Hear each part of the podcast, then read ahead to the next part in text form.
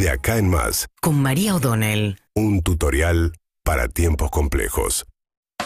Bueno, ayer la presentación de Cristina Fernández de Kirchner eh, no defraudó en el sentido de que cada aparición de Cristina Fernández de Kirchner viene siendo un nuevo señalamiento a funcionarios del gobierno y también marcando diferencias muy profundas de diagnóstico y de gestión con el gobierno, ¿no? Eh, la última aparición había sido en IPF hace 15 días y aquella historia terminó, como todos sabemos, con el desplazamiento de uno de los funcionarios que era el más apuntado, quizás junto con Martín Guzmán, por Cristina Kirchner, que era el ministro de Desarrollo Matías Culfas. Ayer se explayó Cristina Kirchner en sus enojos con el Ministerio de Producción, entre otros. ¿Por qué? Porque ella dijo, bueno, vamos a hablar de inflación y precios. El mundo padece hoy inflación y dice, ¿por qué hoy Argentina tiene más inflación todavía que el resto del mundo? Una inflación disparatada, dijo. Entonces dijo, voy, eh, dio su diagnóstico. Ah, perdón, voy a decir esto antes, un pequeño, una pequeña digresión. Ella arrancó hablando de su gobierno. Pues esto es importante para lo que viene después. Ella arranca hablando de su gobierno y cuenta que una de las crisis más severas que se sufrió el capitalismo en el mundo fue la crisis del 2008.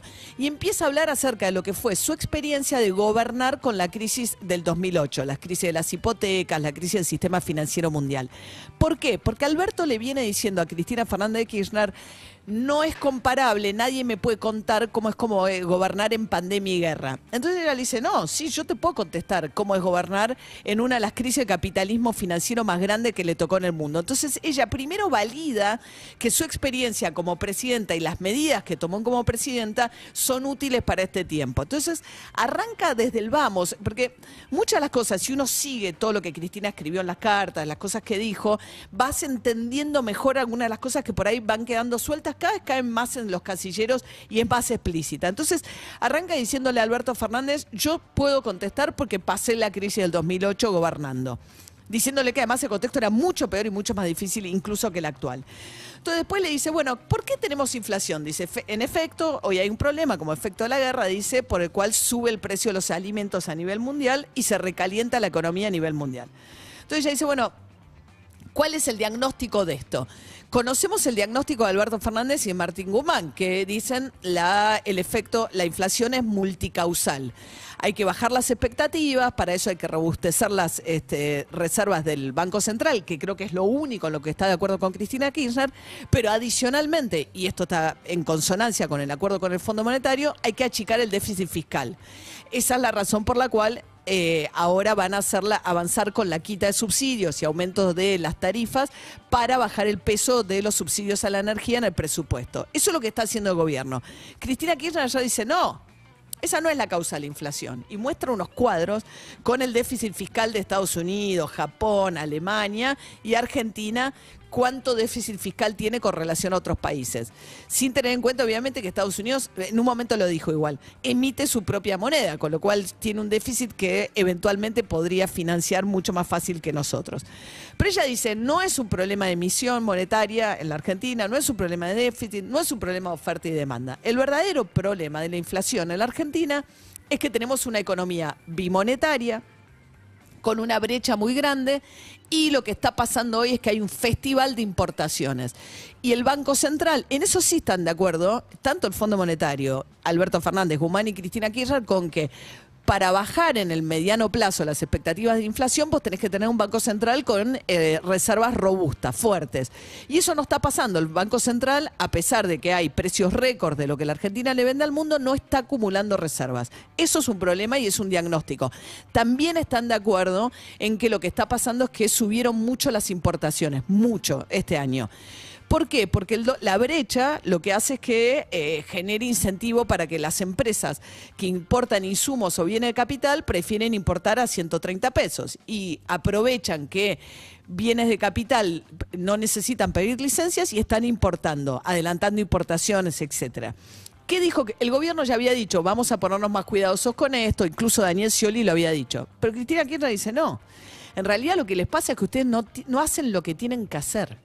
Le dijo, porque hoy es un festival de importaciones, los que tienen la sartén por el mango están de fiesta porque el Estado es un Estado estúpido.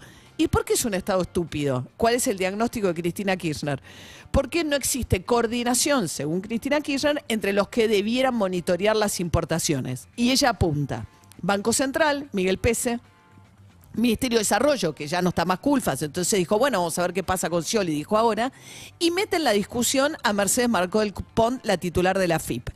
La FIP maneja aduana también y es la que, como dijo Cristina Kirchner, tiene que controlar las que no se sobrefacturen las este, importaciones y se subfacturen las exportaciones.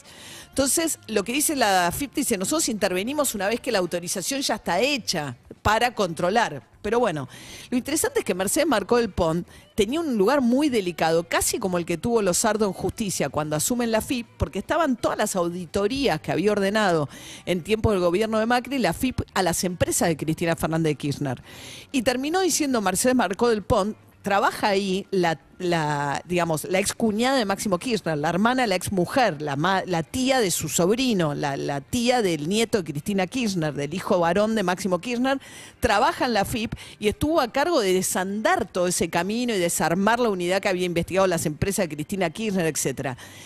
Eh, había hecho un trabajo que supuestamente había dejado conforme a Cristina Fernández Kirchner en los aspectos de qué había pasado con la supervisión de sus cuentas personales y así todo Cristina Kirchner fue ayer contra Mercedes Marcó del Pon y la metió en el podio de los funcionarios que no funcionan. Lo dijo explícitamente.